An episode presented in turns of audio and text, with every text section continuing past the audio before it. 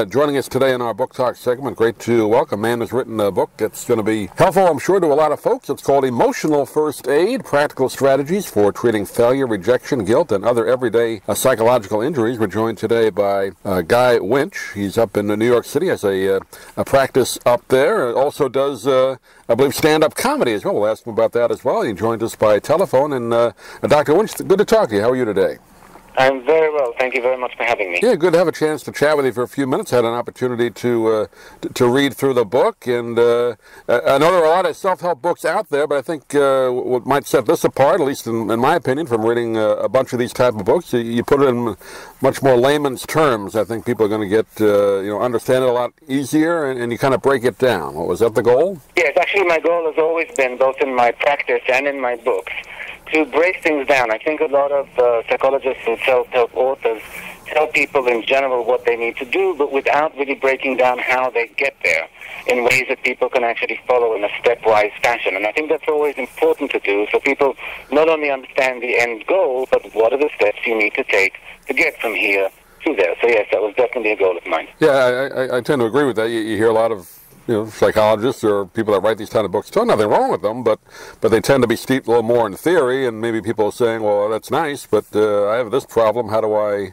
how do I help solve it? And and you do give step by step instructions to, to at least get on the way. I mean, you do say too, if it's a certain level of problem you're going through, you know, do see a uh, you know, like I think you even say go to the emergency room if certain things are that bad. But but you give you give steps uh, maybe uh, leading up to that, right? Yeah, I really try and break down not just what the solutions are, but really what the problems are. I think it's really important with psychology that people understand what goes on in their minds. We all have a mind, and boy, it would be great if it came with a user manual. It actually doesn't.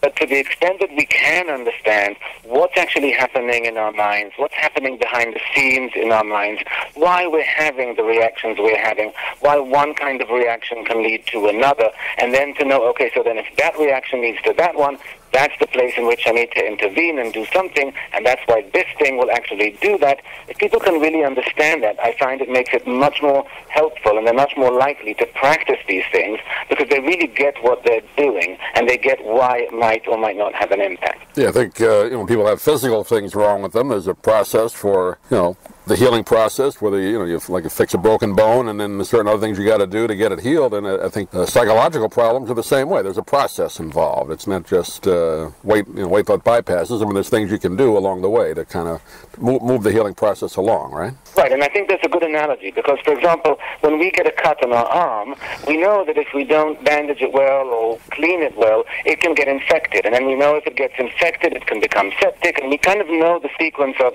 this can lead to this, can lead to this. And so we take steps because we understand what the consequences are of not doing that.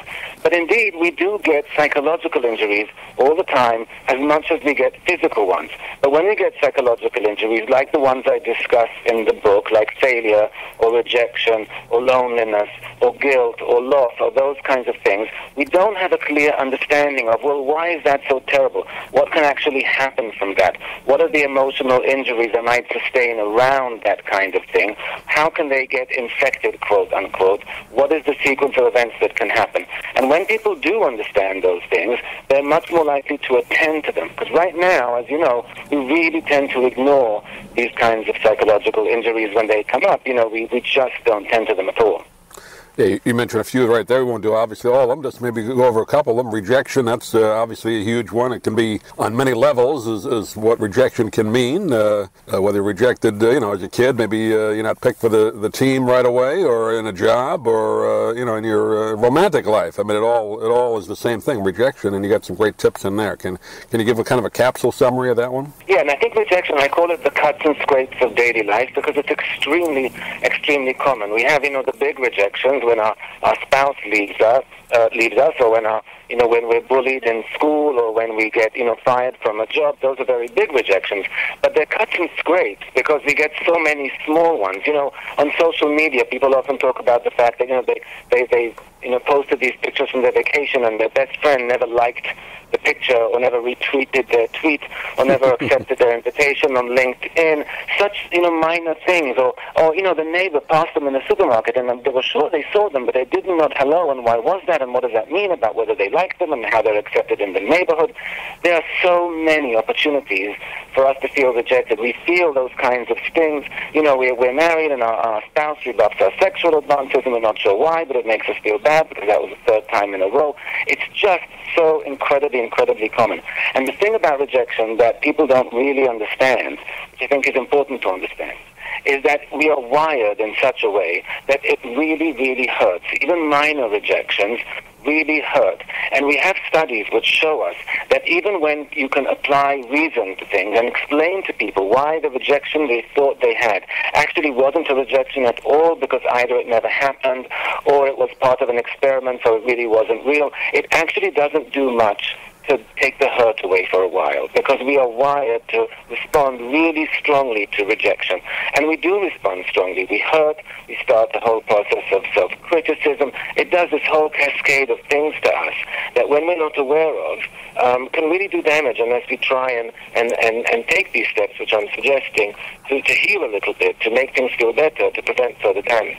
Yeah, I think maybe as you get older, you can learn to, uh, you know, blow it off quicker. But like you said, yeah, the, the, the pain or uh, annoyance is, is, always there no matter what age you are, right? I, I guess as kids, you know, you, you, feel it longer. Teenagers, obviously, that's a whole different realm there. But uh, but that hurt is there no matter what age you are. So yeah, like I said, we're we're hardwired to uh, to react to that, aren't we?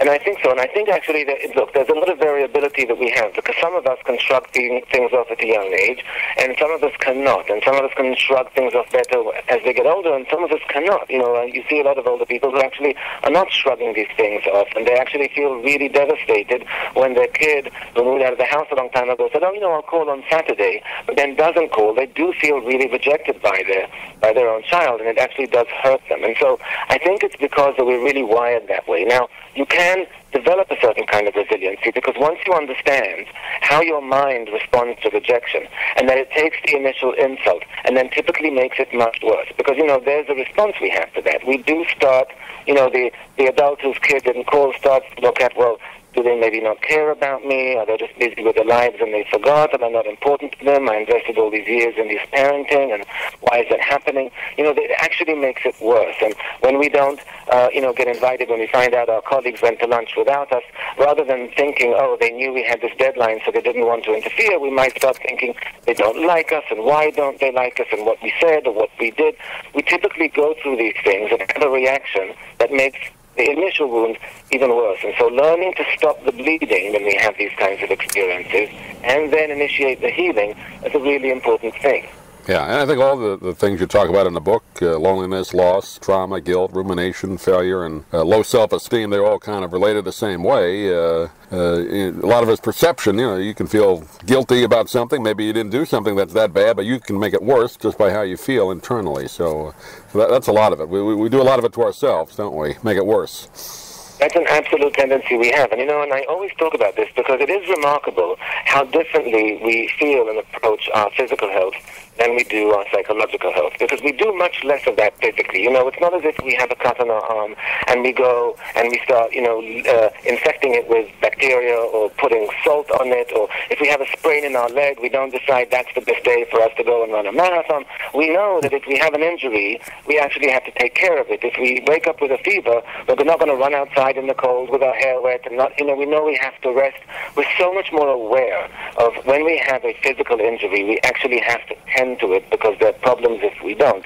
And it, it's really the same with psychological injuries, except we're completely lacking in that same awareness. We don't think of them as things that need tending, as things that need attention, as things that need care. And like you said, we often actually do the opposite, make them worse, make mm. ourselves feel worse as a result, often without even realizing that we're doing that. Well, the name of the book is called Emotional First Aid. We've been talking with uh, Dr. Guy Winch uh, today. And, uh, Doctor, uh, give out a website. People can get a hold of the book or get a hold of you if they like. The uh, book is available at bookstores everywhere and on online booksellers. There are links to uh, a lot of booksellers on my website at guywinch.com, and that's G-U-Y-W-I-N-C-H dot com. I'm also on Twitter at Guy Winch. Great, and and just reading the notes, do you do some comedy on the weekends occasionally? Is that is that right? I, I used to do a lot of it. I have much less time to do it now. It turns out that when you have a, a practice and you're writing a book and promoting it, there's just so many evenings you have to uh, to do the other things. But I, you know, I used to do a lot of stand up. I still do it occasionally. I, I really enjoy doing it. I try and keep those worlds separate in a way. I don't talk about being a psychologist when I do stand up. Right. um, and, and I try not to do stand up when I'm uh, seeing patients in the office. Although you probably get a lot of great material you wish you could use. uh, you know, and actually I don't because when your mindset, people always think that, but actually when your mindset, it's such a different mindset for me when I'm actually working and I'm trying to really listen and understand what's going on with someone. You know, the, the, the jokes don't occur to me at all in that situation. But when I'm thinking about comedy, just walking through the light, just walking through the streets in New York City can actually provide all kinds of great material. You don't, you don't need to take it from the office. New York is, yeah, that, that, that's enough material right there. Just riding the subway, that would give you enough. right. Mean, actually, just the other day, I heard a woman. She was screaming at the phone because she was she was uh, was very busy on the sidewalk, and she was screaming to a friend, and she was saying, and I kept telling him, I'm not an alcoholic. I'm not an alcoholic. Anyway, I have to go. I just arrived at the liquor store. and it's just New York. You know, you have the That's material right there. well, Doctor, good to talk to you. Appreciate you taking a few minutes. Emotional First Aid is the name of the book. Guy Winch has been our guest. And uh, please let us know if you have another project out or even if you head down this way to do some comedy. We'd like to talk to you again. Thank you very much.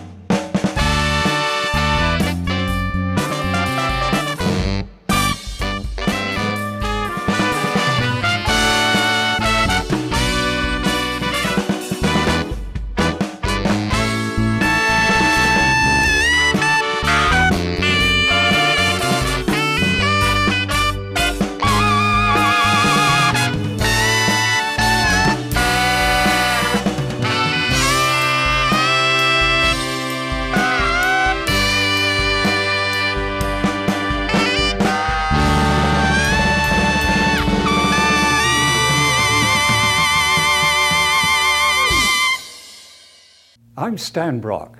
30 years ago, I formed Remote Area Medical to help people overseas. But then we found generations of families in America isolated by poverty from the health care they need. Together, we can take dental, vision, and medical help to a million adults and their kids, right here at home in the United States of America.